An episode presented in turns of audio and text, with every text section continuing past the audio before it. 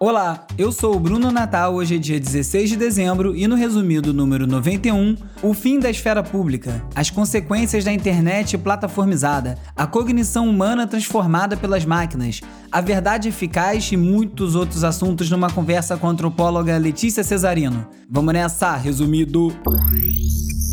Resumido.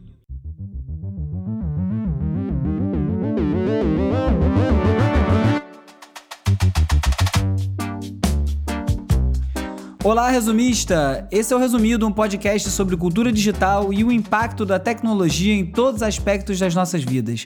Se você está assistindo no YouTube, esse fundo com pokémons aqui tem explicação. Teve um surto de Covid na minha casa, só eu não peguei e eu tô isolado dos outros no quarto do meu filho. Tá todo mundo bem, ainda bem, sem sintomas e quase terminando o período de isolamento. Seguindo a série de entrevistas que eu tô fazendo em dezembro, enquanto eu tiro uma breve férias das notícias para esfriar a cuca, nessa semana a convidada é pesquisadora e professora de antropologia da UFSC, Letícia Cesarino. A conversa foi por Zoom e no início eu tive alguns problemas de conexão aqui no meu acampamento, então eu peço desculpas por alguns engasgos, mas foi só no início e logo estabilizou. Vamos lá, vamos ouvir esse papo. Oi, Letícia, muito obrigado por ter aceito essa entrevista e ter encontrado tempo para conversar comigo aqui no Resumido. Oi, Bruno. Oi, ouvintes. Obrigado pelo convite. Letícia, eu vou começar aqui entrando num, num, tema amplo, mas que já passa bem perto dos assuntos que você aborda, com uma pergunta simples e extremamente complexa ao mesmo tempo. A internet deu errado? É, é uma pergunta simples e complexa ao mesmo tempo. Eu acho que a resposta mais simples é sim, mas a, a questão é que a internet não foi sempre a mesma, né? Como a gente sabe, você mesmo aborda aí no podcast, a, ela tem mudado muito ao longo do tempo. Então, na verdade, o grande desafio é a gente tentar identificar exatamente quando e onde deu errado ou está dando errado para a gente poder estar tá repensando a, como consertar os erros, né? Que os efeitos negativos que a gente tem visto principalmente nos últimos poucos anos na política, na, na questão da saúde pública e várias outras áreas, saúde mental também, né? Ah, podem ser associadas a, a, essa internet plataformizada, eu acho que, eu acho que isso está mais ou menos certo. Né? A questão que é bastante espinhosa e muito difícil de, de abordar é exatamente o que fazer daqui para frente. Né? Explique então para quem não sabe o que é exatamente uma internet plataformizada. Qual é a diferença para a internet aberta que a gente tinha antes e o que significa essa mudança? É, são vários elementos. Do meu ponto de vista como antropóloga, eu tenho prestado bastante atenção em termos do modo como ah, essas máquinas, né, esses sistemas, que são sistemas algoritmizados bastante, cada vez mais complexos, né, inteligência artificial, etc., o, o, o modo de, de relação que eles têm estabelecido com a cognição humana, né? E isso está desde o início da cibernética, né? A cibernética lá desde os anos 40, ela diz respeito a, a encontrar um ponto em comum, digamos assim, entre cognição humana e cognição maquínica, né? Para que humanos e máquinas possam conversar. A questão é que hoje isso chegou no ponto aonde talvez comece a haver um desequilíbrio e talvez esse desequilíbrio esteja cada vez mais desfavorável para a cognição humana né, na medida em que esses sistemas maquínicos vão ficando cada vez mais complexos e vão adquirindo uma certa, a, a, né, não um domínio, assim, um controle no sentido né, a, comum do termo, mas eles têm alinhado né, a cognição, o comportamento humano ao, ao, seu modo, ao seu próprio comportamento cibernético. Né? No caso, esse desequilíbrio se dá por um favorecimento ao pensamento maquínico. A forma que as máquinas pensam está tá se impondo e os humanos é que estão tendo que se adaptar a essa lógica, é isso não? É, no sentido de que, na medida em que a gente está estabelecendo uma, uma relação cada vez mais capilar, cotidiana, com esses, com esses artefatos técnicos, né? Os hardwares, os softwares têm ah, uma presença constante e muito assim frequente né, na nossa vida, o dia inteiro a gente está checando, a gente está abrindo, quando a gente não está na frente da tela, a gente está pensando no que estava na frente da tela, ou no que você vai falar quando você entrar na tela de novo, o que, que você vai digitar, o que, que você vai fazer. A máquina começa, né, a, a digamos assim, extrair do, do, do, potencial cognitivo humano ah, aspectos que, que nos tornam mais parecidos, o nosso tipo de pensamento de cognição que nos tornam mais parecidos com a cognição maquímica, né? Então, por exemplo, fala-se muito da, da questão dos afetos, né? Afetos não são apenas emoções, né? Afetos é aquele nível cognitivo da memória incorporada, dos hábitos, que é justamente onde gera dicção, que é um dos problemas que a gente tem visto hoje em dia, né? Esses sistemas algoritmos, só para dar um exemplo, né? É, na maioria das plataformas, rede social com certeza, eles são feitos para nos interpelar nesse plano cognitivo, que às vezes a gente é chamado de cérebro reptiliano, mas enfim, né, uma camada cognitiva que é diferente da camada mais analítica, mais racional, né, que a gente chama.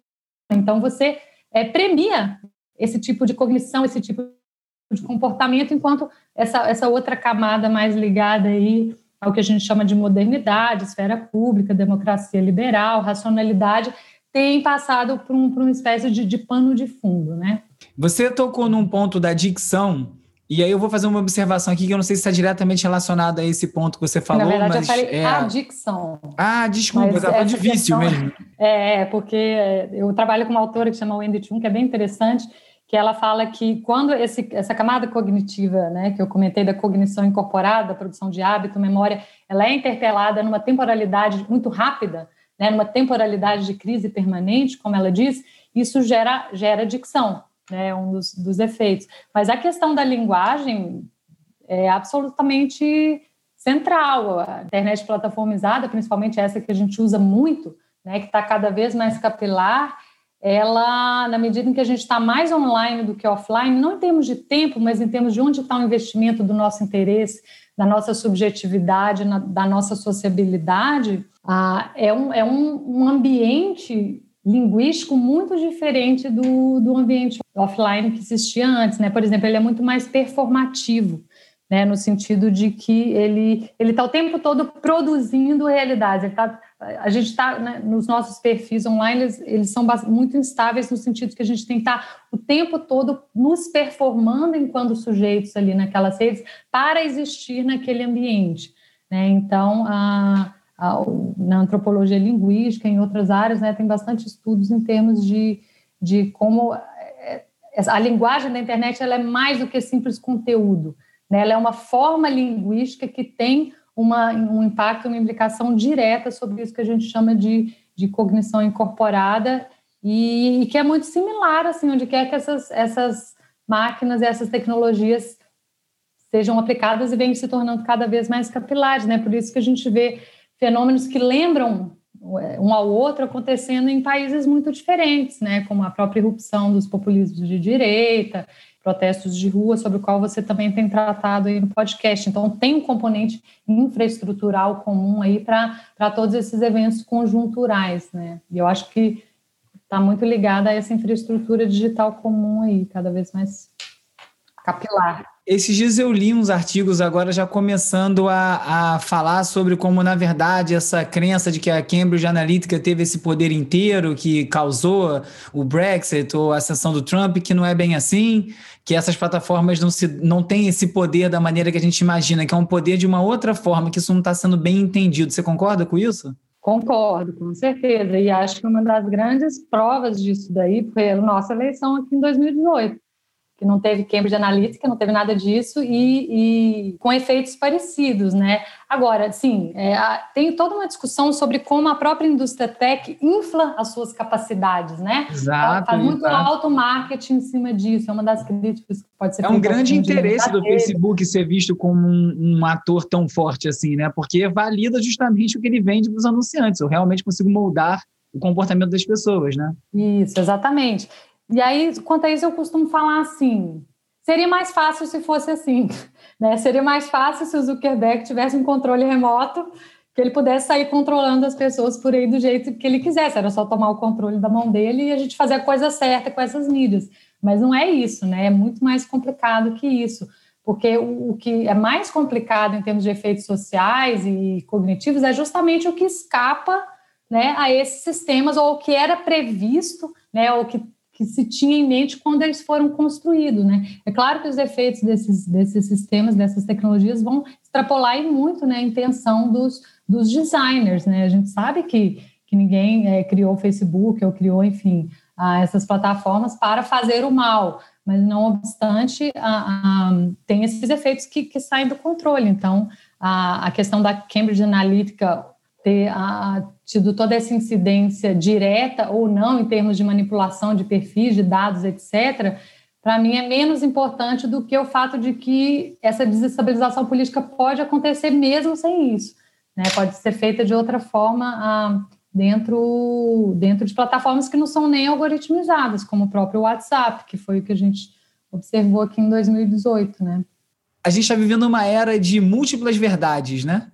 Cada um tem a sua própria verdade, cada um vê uma verdade particular lá no seu feed, é, não tem um denominador comum da grande mídia para o bem e para o mal. É, assim, é, é, eu sempre falo, né, essa questão da comunicação é muito delicada, inclusive por eu ser jornalista e comunicador, eu criticar ou falar alguma coisa sobre essa questão de ah, agora todo mundo pode falar, porque isso lógico que é ótimo. Mas, por outro lado, não é porque todo mundo pode comprar, comprar um, um bisturi que todo mundo vira médico. Tem, tem algumas questões por aí. E aí eu acho que essa questão dessa verdade particular de cada um acaba sendo um fator de divisão mais forte ainda, né? Mais forte que o algoritmo. Essa questão dessa falta de ponto de contato entre as pessoas. Como é que você vê isso? É, tem uma questão bastante importante aí, que é a questão da que a estrutura que sustentava isso que a gente chama de democracia liberal, sistema de peritos, ciência, etc., é muito diferente da estrutura da internet hoje, né? Eu venho de um campo que chama CTS, que é o campo de estudos da ciência e tecnologia, que se especializou, digamos assim, em entender como que a ciência produz verdades, né? Principalmente esse modelo de ciência do, de, de, do meio ali do século XX. Então, a ciência, a esfera pública, o jornalismo são instituições que objetivam uma, uma objetividade, e eles têm uma série de procedimentos para que isso ocorra. Por exemplo, a separação entre público e privado, né? a impessoalidade. No caso da ciência, a revisão por pares. Né? Então, a, a, uma educação dentro de um paradigma onde você tem uma autoridade científica, no qual os noviços que entram nessa instituição se submetem, vão aprendendo, etc.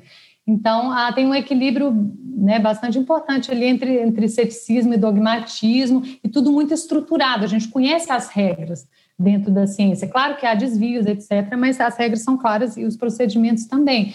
Na internet é uma lógica muito mais parecida com uma lógica de marketing. Né? A verdade na internet hoje é muito mais próxima de uma ideia de verdade como eficácia, né? ou seja, verdade como o que quer que venda então você né, não sabe o que é verdade. A verdade ela vai aparecer performativamente na internet através dessa interação entre os perfis, os algoritmos, etc. E um outro ponto assim que é absolutamente central é a questão da segmentação que você mesmo colocou, né? Tanto na ciência como na democracia representativa, na esfera pública, no jornalismo, nesse modelo fordista que a gente chama, né, pré-internet, eles têm uma arena comum, são instituições que supõem que tem uma arena comum onde as pessoas podem discordar, podem brigar e tal, mas está todo mundo ali obrigando a conviver no mesmo, no mesmo fórum. E a internet, como você acabou de colocar, mata isso completamente. Né? Cada pessoa tem a sua internet, né? e a algoritmização a, a, a aprofunda muito isso. Então, acho que a gente pode já cravar que a esfera pública não existe mais. Né? São ambientes de público em rede, né? que às vezes é o termo que o pessoal que estuda essas mídias utiliza. Então, a, as consequências disso para todas as áreas, para a política, para a justiça, para a ciência, são, são bastante grandes, né? São transformações bastante transversais. E como se adapta isso? Tem um horizonte já para como é que vai ser uma vida sem a esfera pública? Ou compartilhada? Pois é. É, voltar não tem como, né? Eu acho que assim, não existe reversibilidade na história, né? Make a esfera Você... pública great again. Não vai rolar, né? É, não, não vai rolar da mesma forma, o que não significa que possa haver, e, eu acredito que vai haver, porque ou é isso ou vai ter alguma ruptura, entendeu? Ruptura, balcanização, como ou já, foi tô, ou já estamos tendo essas rupturas, né? Talvez, elas estejam em andamento já. É, é, tem gente que acha que sim, tem gente que acha que não. Eu sou mais cuidadosa, assim. Eu acho que boa parte da tensão que é gerada pela internet é absorvida na própria internet, uhum. sabe? Então, pelo menos até o momento, tirando alguns casos isolados, Myanmar e tal, né? Ali na Ásia, a gente não viu ainda né, essa explosão, o que a gente vê no offline se traduzindo, né? Pro, do, pro, o que a gente viu no online se traduzir, o nível de agressividade, violência verbal, né? se traduzir no mundo online. Então, é, o rearranjo vai acontecer, eu acho que já está acontecendo, tanto em termos de, de regulação, quanto em termos de, de reacomodações dentro da própria indústria, que, são ainda tímidas, né? Mas eu acho que a tendência, eu acho que a exaustão já chegou. Assim, aonde essas empresas, esse modelo de internet podia ir com seus efeitos nocivos, eu acho que ela meio que já foi. A tendência é haver um refluxo. Agora, como que isso vai se reorganizar, eu não faço muita ideia. Você acredita tá nesse aberto. refluxo, então? Essa, essa chamada do Facebook agora com dois casos de antitruste nessa semana nos Estados Unidos, você acha que isso é esse processo já? Eu acho que sim, eu acho que sim. Isso aconteceu com toda a indústria, né? Com a indústria fóssil, indústria do tabaco, indústria química no início do século. Né? É, pode não ser nada muito profundo assim que mude a cara mesmo, o núcleo, né, do modo como a indústria funciona, mas pelo menos movimentos no sentido de mitigar né, os efeitos mais radicais e mais nocivos a, a dessas, dessas, dessas, dessa indústria, né? Não são só tecnologias, é toda uma indústria, aparecem já está em andamento, sim. Mas isso aí nos traz de volta ao início da nossa conversa aqui sobre a internet deu errado. Então, eu vou reformular a pergunta depois de tudo isso que você disse. A internet, então, acabou. A internet que a gente conhecia, a internet aberta, é, o que a gente vai ter agora não é, é uma terceira, uma terceira geração depois da internet aberta, internet plataformizada, vai vir aí uma terceira coisa. A gente não volta para esse ambiente livre como era. Porque o, o, meu medo é esse, né?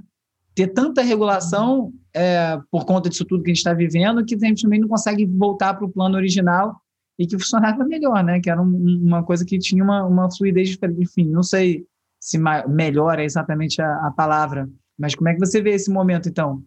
Eu acho que, que assim, as mudanças que vão vir, considerando que não haja uma ruptura, não haja nada assim muito dramático, ah, vai, vai ser mais no sentido de incremental, sabe? Melhorias incrementais. Eu não vejo assim, do modo como a indústria funciona hoje, né? É muito difícil vislumbrar assim, um modelo novo, totalmente diferente, que volte para a ideia do commons, que volte para a ideia da abertura. Né? Isso aí eu, eu acho muito, muito difícil que aconteça. Eu acho que a gente vai ter realinhamentos e reacomodações dentro desse próprio modelo, mas que, dado o nível que a coisa chegou, já é alguma coisa, né? pelo menos no futuro imediato. Mais para frente, né? quem sabe? É porque é muito difícil assim um ator mudar, né? Mesmo um ator muito poderoso, um Zuckerberg da vida, um Elon Musk da vida, mudar sozinho, né? Tem tendências sistêmicas ali que eu acho que são imprevisíveis e que a China, né, enfim, e que, que deixam muito em aberto ainda esse futuro da internet. Sim, acho que esse é um grande fator, é um, um grande diferencial que pode desequilibrar o que a gente está vendo por aí. Letícia, muito obrigado pela conversa e pelas, por essa aula, essa mini aula aqui para os ouvintes sobre esse assunto tão urgente. Quem quiser te encontrar, te encontra onde? Nessa internet plataformizada. É, eu reduzi o meu, eu, a minha pegada. Eu estou só no Twitter, é, arroba. Vocês podem me encontrar por lá. Legal. Eu vou botar também lá no site, no resumido.cc, no post sobre esse episódio, é, os, os links da Letícia. É, e também vou botar a Resumido Tracks. Eu esqueci de falar no episódio passado, eu fiz a Resumido Tracks, mesmo aqui durante as férias, né? É, Letícia, eu estou de férias é, das notícias. Estou tirando esse mês só com entrevistas, não estou fazendo cobertura de notícia para dar uma descansada na cabeça. Então, ah, como bem. sempre, quem quiser falar comigo, lá no resumido.cc tem os links para o WhatsApp, para o Telegram, para o e-mail, para o Instagram, para o Twitter Twitter, para todos os lugares a gente pode se encontrar. Muito obrigado pela audiência. Semana que vem tem mais resumido. Resumido. resumido.